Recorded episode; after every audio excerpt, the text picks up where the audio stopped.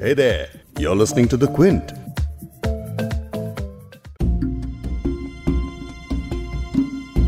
कांग्रेस नेता राहुल गांधी ने दिल्ली के एक पत्रकार का एक वीडियो पोस्ट किया है जिनकी दर्दनाक कहानी सुनकर आपके होश उड़ जाएँगे दो लोगों की मौत हो चुकी है मेरे घर में मेरी वाइफ के पिता पहले उनकी मौत हो गई और अब मेरी मदर इन लॉ की भी डेथ हो गई इसी घर में। बहुत देर तक बॉडी यहाँ रखी रही, कोई लेने नहीं आया। एंबुलेंस आया, वो ले नहीं गया। आपस में सब एक दूसरे के ऊपर ज़िम्मेदारी डाल रहे हैं। बहुत तकलीफ़ में हूँ मैं और मेरा परिवार।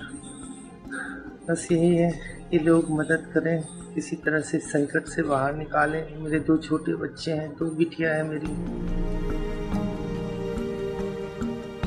ये थे अजय झा। अब सुनिए अमरप्रीत की दास्तान, जिन्होंने ट्वीट में अपने हालात बयान किए हैं। मेरे पिता को तेज बुखार है।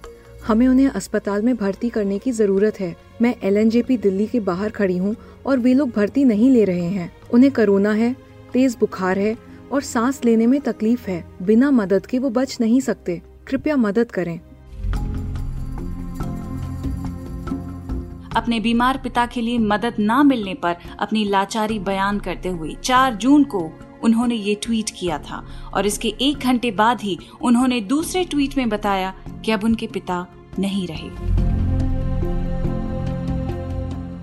अफसोस इस बात का है कि इस तरह के हालात से सिर्फ़ पत्रकार अजय झा और अमरप्रीत ही नहीं, बल्कि कई लोग गुजर रहे हैं।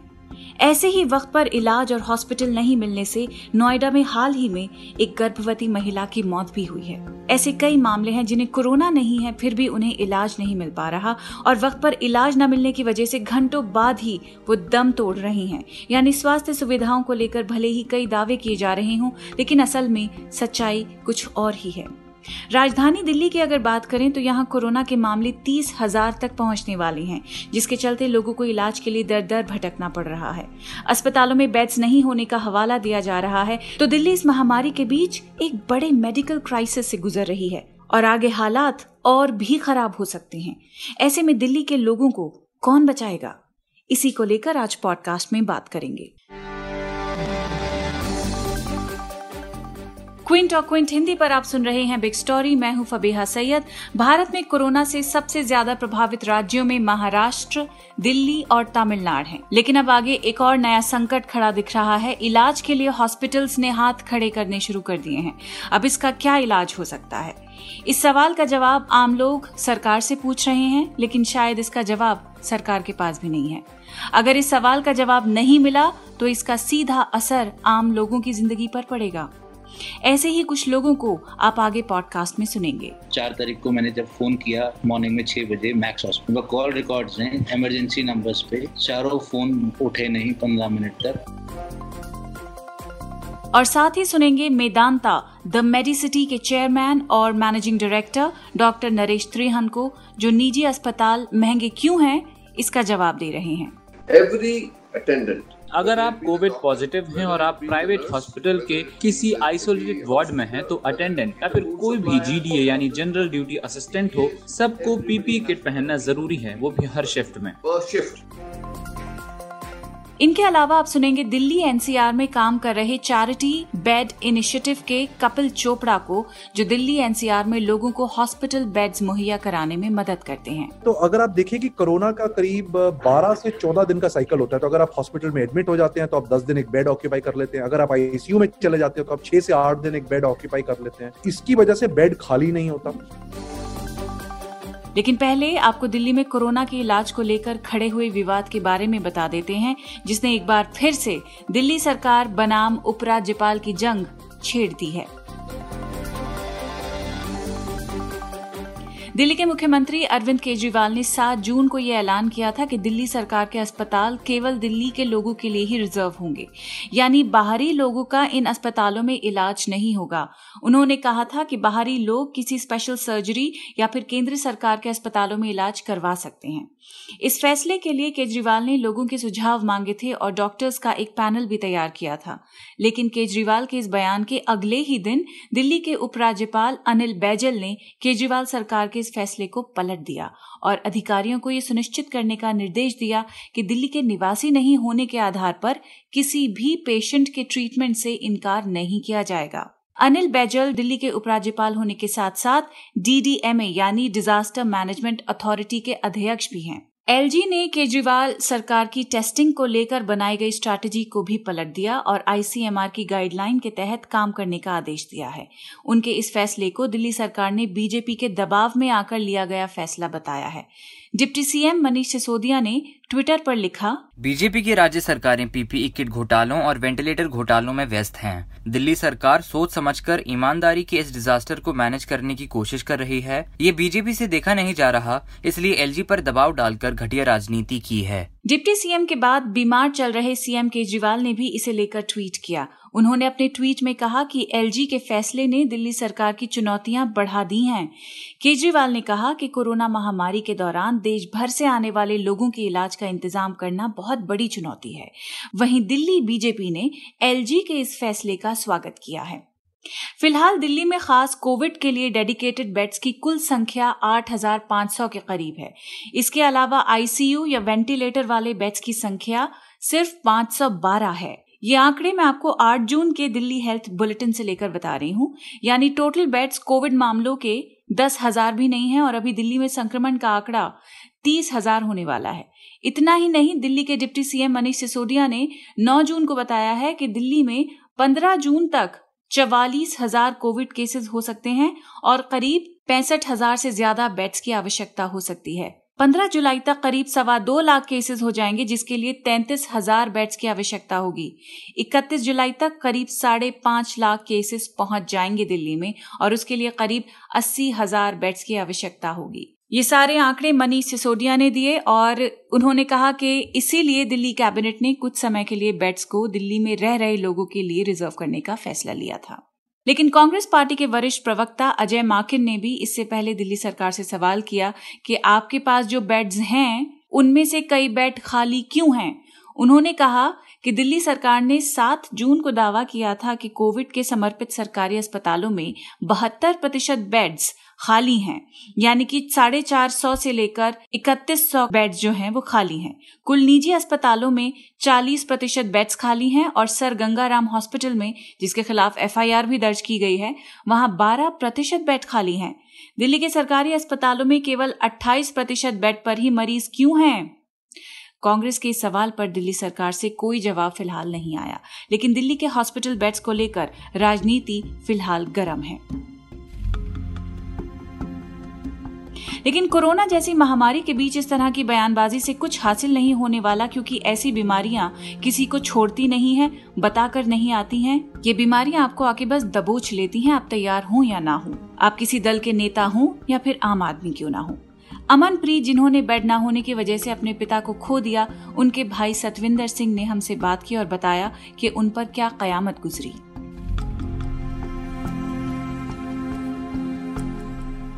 चार तारीख को मैंने जब फ़ोन किया मॉर्निंग में छह बजे मैक्स हॉस्पिटल कॉल रिकॉर्ड्स हैं इमरजेंसी नंबर्स पे। चारों फ़ोन उठे नहीं पंद्रह मिनट तक। उसके बाद मैंने फिर दूसरे नंबर से ट्राई किया। पंद्रह मिनट बाद मुझसे बात होती है वो कहते हैं there are no beds available in this hospital मैंने उनसे रिक्वेस्ट करी कि आप मुझे एंबुलेंस दे दीजिए। दे रिस्पॉन्डेड विद नो कि हमारे पास जब बेड नहीं होते तो हम एंबुलेंस भी नहीं देते। एम्स का मैंने ट्राई किया बेड्स नहीं थे। तो मैंने सोचा कि एलएनजीपी ले जाता हूँ बेड्स भी हैं। मैं वहाँ गया उन्होंने मेरे को बाहर निकाल दिया कि आप यहाँ कैसे आ गए? मैंने कहा मैं कोविड पेशेंट नहीं हूँ कोविड पेशेंट बाहर गाड़ी में है मैं उसको लेके आया हूँ। उसने पूछा आपने टेस्ट कहाँ कराया? आप कैसे करें कोविड है मैंने उसको बताया कि गंगाराम में टेस्ट आया था पॉजिटिव आया। तो कह रहे, गंगाराम का पेशेंट यहाँ क्यों ले आया? आप गंगाराम जाइए। मैं जब गाड़ी में वापस गया, मेरे साथ पापा की सांस जो थी वो फूल रही। तो मैं स्ट्रेचर खींच के लाया। आई वॉज़ हेल्पलेस उस उस मोमेंट किसी ने हेल्प नहीं करी। मैंने अपनी मदर को निकाला वहाँ से, गाड़ी में से, और फादर को उठाने की कोशिश की। But he was 85 plus weight तो मैंने फिर एक ऑटो वाले से हेल्प ली जो एक अनजान आदमी है, जिसने कोई किट नहीं पहनी, उसने मदर के साथ, मेरे साथ मिलकर स्ट्रेचर पे डाला। हम इसको अंदर फादर को खींच के ले गए। अकेला मैं, कोई नहीं था साथ में, और वो उठ के भी नहीं है। मैं उनसे रिक्वेस्ट करता रहा, हाथ जोड़ता रहा कि आप एक बार देख लीजिए, उनकी सांस फूल रही है। उन्होंने उठने में दस मिनट लगा दिए। उसके बाद मैंने बोला, देखो, उन्होंने बस उनको डायग्नोज किया।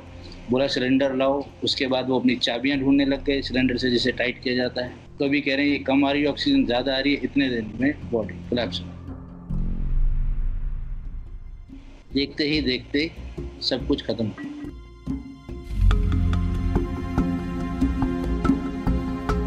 दिल्ली ही के एक और रहने वाले हैं जिनका नाम है रोशन कुमार। जरा इन्हें भी सुनिए ये किन किन परेशानियों से गुजरे हैं। फिर मैं क्या क्या कि फोर्टिज हॉस्पिटल चला गया जो सुखदेव बिहार में है एनएफसी के अंदर। वहाँ फोर्टिज हॉस्पिटल में मॉर्निंग जब गया, मैंने डॉक्टर ने मुझे तो पहले बहुत देर बैठा के रखा और फिर डॉक्टर कोई मुझे देखा नहीं उतना। उन्होंने बोला कि आप एक वो एक्सरे कर देते हैं और कोविड का टेस्ट लेते हैं। उन्होंने एक्सरे मेरा किया कोविड का टेस्ट मेरा वन ओ हुआ, तब तक उन्होंने एक जगह मुझे आइसोलेट कर दिया। मेरे पास कोई डॉक्टर नहीं आया।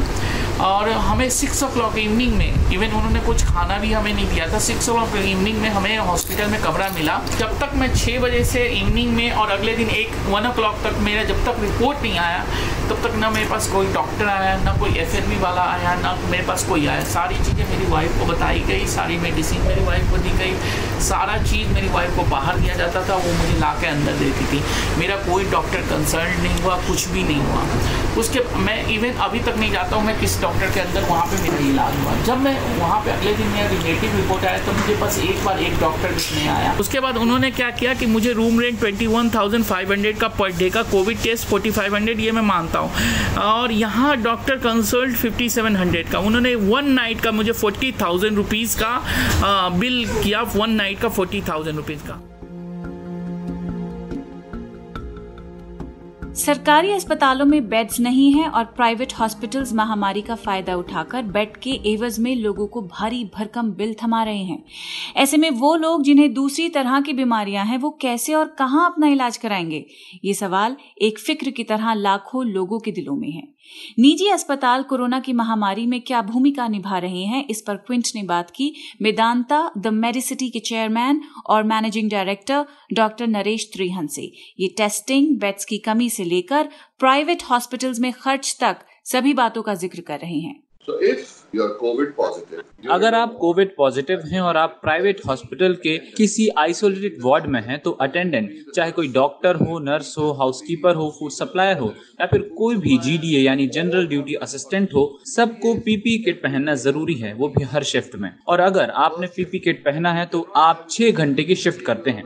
और तीन शिफ्ट के बजाय चार शिफ्ट में सब काम करते हैं। इस तरह एक वर्कर लगातार दो हफ़्ते काम करता है और दो हफ़्ते आराम करता है जो कि हॉस्पिटल की तरफ़ से पेड होता है। एक शिफ्ट में एक इंसान के लिए एक पीपी किट होता है, जिसकी कीमत करीब एक हज़ार रूपए होती है। इसके अलावा एक कमरे के प्राइस भी होते हैं। मसलन, एक दिन के रूम की कीमत चार से पाँच हज़ार रूपए है। और उस पर पीपी किट भी जोड़ दें तो वाकई एक बर्डन बन जाता है। इसमें कोई शक नहीं है। लेकिन हॉस्पिटल को ये खर्च करने होते हैं, क्योंकि उन पर भी प्रेशर है। सारे हॉस्पिटल पैसा बोरो कर रहे हैं ताकि वे चलते रहें और लोगों को सैलरी देते रहें। तो हमें भी ये खर्च करने होते हैं। लोगों पर भी बर्डन है। सरकार भी मदद कर सकती है। हम जितना हो सकता है करते हैं लेकिन हमें भी अपनी कॉस्ट कवर करनी होती है। यही चीज़ें हैं जो बैलेंस नहीं हो पा रहा है और इसकी वजह से हर कोई परेशान है.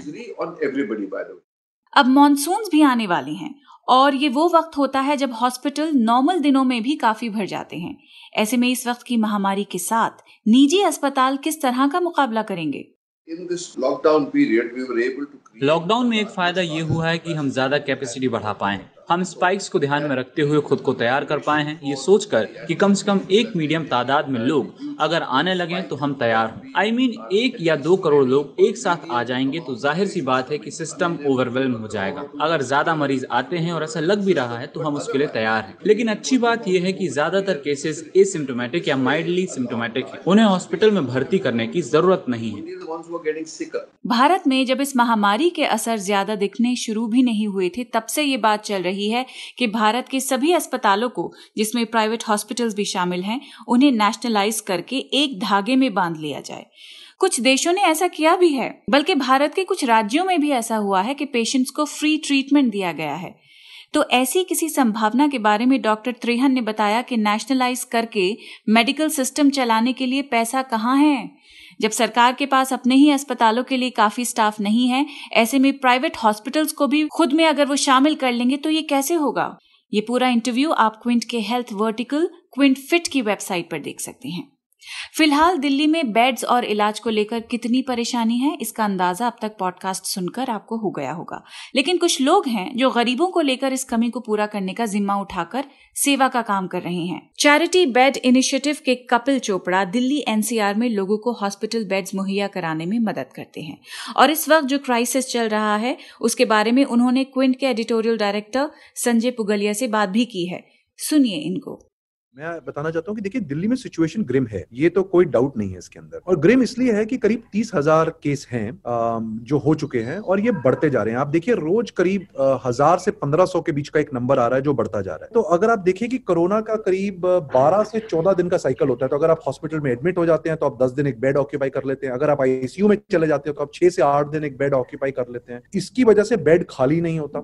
आई थिंक बट उससे भी ज़्यादा जो एक चीज़ ज़रूरी थी, जो जब हमने फाइनली देखा कि चैरिटी बेड्स हम दो महीने से किसी की कोई ईडब्ल्यू एस पेशेंट्स की हेल्प नहीं कर पा रहे। आज से आठ साल पहले हमने शुरू किया था और बेसिकली तब भी हम एक ब्रिज थे प्राइवेट हॉस्पिटल्स और गवर्नमेंट के बीच में। बिकॉज़ गवर्नमेंट कई बार प्राइवेट हॉस्पिटल्स की भाषा नहीं बोलती और प्राइवेट हॉस्पिटल्स गवर्नमेंट की भाषा नहीं बोलते। और बीच में जो जो पेशेंट था वो फंस जाता था। तो उनके एडमिशन कराना सब कराना वो था। पर दो महीने से हम भी सोच रहे थे हम ये कोविड में कैसे मदद करें? तो सैटरडे को फाइनल स्टॉ था जब हमने दो तीन वीडियोस देखे जिसके अंदर लोग रो रहे हैं उनको हॉस्पिटल नहीं पड़ा हुआ एंबुलेंस बाहर पड़ी हुई है। यू नो तो हमने सोचा कि एक तो गड़बड़ हो रही है। यहाँ पे एक इन्फॉर्मेशन का बहुत बड़ा गैप हो गया एंड आई थिंक हमने वही करा है। अगर आप देखिए अभी तीन दिन में इन्फॉर्मेशन इतनी क्लियर है कि अगर आज आप मेरे को बोले कि अभी आपको एक कोविड बेड चाहिए कोविड पॉजिटिव आप टेस्ट हो चुके हैं और आप कहाँ जा सकते हैं तो हम आपको प्राइवेट में भी इस समय इंस्टेंटली बता सकते हैं आप कहाँ जा सकते हैं और गवर्नमेंट में भी इंस्टेंटली बता सकते हैं कहाँ जा सकते हैं। तो एटलीस्ट दिल्ली में हमने ये कम्युनिकेशन गैप जो है उस पर खत्म कर दिया। The best way to do was कि हम कहें कि हम किसी पॉलिटिकल पार्टी के साथ अलाइंड नहीं है। हम सिर्फ़ सिटीजन के साथ अलाइंड है।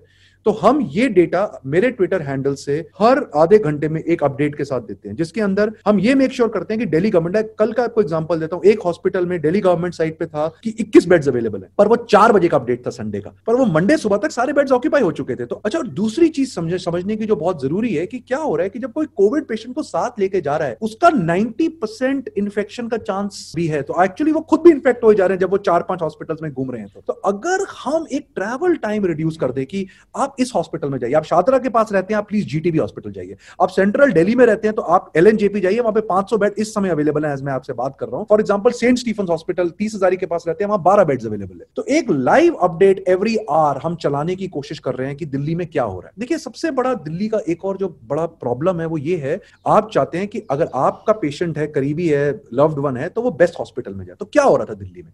दिल्ली में हर एक आदमी गंगाराम हॉस्पिटल जा रहा था। हर एक आदमी राम मनोहर लोहिया हॉस्पिटल जा रहा था, जिसको पहले विलिंगटन हॉस्पिटल के नाम से जाना जाता था। तो दो हॉस्पिटल्स और तीसरा आदमी जा रहा था, एम्स और चौथा आदमी जा रहा था, सफदरजंग। तो ये चार हॉस्पिटल्स पे इतना लोड, इतना ट्रैफ़िक जैम और लोग जैम करे जा रहे हैं। पहले अगर आपको केस हो गया, आप गंगाराम गए, नहीं, आपको बेड नहीं मिला। आप राम मनोहर लोहिया गए, आपको बेड नहीं मिला। पीछे कोविड पेशेंट की हालत खराब होती जा रही है, आप नर्वस होते जा रहे हैं, डेस्परेट होते जा रहे हैं। तो बेसिकली हमने सबसे पहले लोगों को बोला कि देखिए राम मनोहर लोहिया एक रेफरल हॉस्पिटल इस टाइम पे प्लीज़ मत जाइए। गंगाराम पूरा भरा हुआ है फुल कोविड नाइनटीन हॉस्पिटल हो गया प्राइवेट हॉस्पिटल है डिपॉजिट चाहिए उनको। प्लीज़ मत जाइए। कहाँ जाना है? एल एनजेपी जाइए बेड्स अवेलेबल है। जीटीबी जाइए बेड्स अवेलेबल है। द्वारका में कौन से कौन से हॉस्पिटल में बेड्स अवेलेबल है? हॉटस्पॉट्स के पास जहाँ पे भी बेड्स अवेलेबल है, वो अवेलेबिलिटी हर आधे घंटे में हम आपको देते देंगे। जैसा कि आपको पता है कि दिल्ली में लगातार कोरोना अपने पैर पसार रहा है, ऐसे में लोगों के इलाज के लिए उचित सुविधाओं का होना काफ़ी ज़रूरी है। दिल्ली सरकार ने भले ही बेड्स के लिए ऐप लॉन्च किया हो, लेकिन हॉस्पिटल्स अब भी अपनी मनमानी कर रहे हैं। लोगों को आज भी इलाज के लिए भटकना पड़ रहा है। वहीं जब राजधानी में मेडिकल क्राइसिस बढ़ रहा है, उस वक्त राजनीति करना लोगों की ज़िंदगी से खिलवाड़ करने जैसा है। ये वो वक्त है जब लोगों को सरकार के भरोसे की ज़रूरत है। फिर चाहे वो राज्य सरकार हो या फिर केंद्र सरकार। इस वक्त डर के साय में जी रहे लोगों को सिर्फ़ और सिर्फ़ भरोसा चाहिए, राजनीति नहीं।